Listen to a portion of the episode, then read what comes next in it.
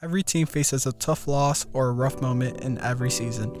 Here on Yappin 101, we look at those setbacks and how they affect the players and the coaches and their motivation. Yeah, if you're an athletic coach or a fan of BHS High School, listen in. Today on the show, we talk about a big recent topic.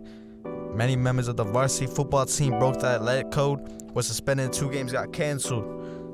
We dig into how that affected the team and how they're gonna move forward. All right, my name is Isaiah, and I'm here with Dominic, and we have a special guest today. My name is Lupe. Today's topic is going to be about homecoming night. All right, Lupe, I heard stuff went down at this HOCO party. I will not discuss names, but I feel like you should care to explain. Well, me personally, I wasn't there. I stayed home that day, Loser. so I can't speak on that topic. I heard there was poor decisions made at this party too, and that was why half of the varsity team was suspended. Well, I think it was more than half, but I guess there was some bad decisions that were made that night. So, how do these poor decisions affected you and the football team? Well, most of the team wasn't able to practice, so we're just getting worse and we're not getting better. But at the end, Avila was still treating everyone the same as he did before the incident.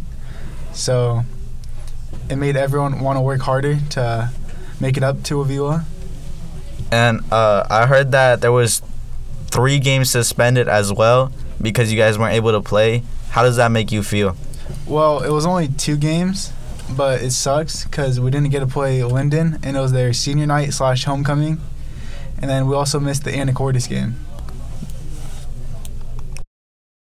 How long were you guys suspended for and were you guys allowed to practice?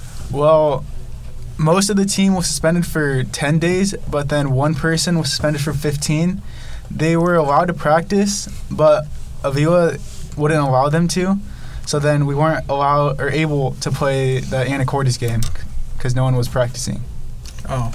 Yeah, uh, Lupe. I also have one more question. Do you think this uh, this action will motivate the JV and the CT team to work harder? Yeah, because I think they might think they have more of a chance to take the starting spot from the varsity players since they can't trust them as much.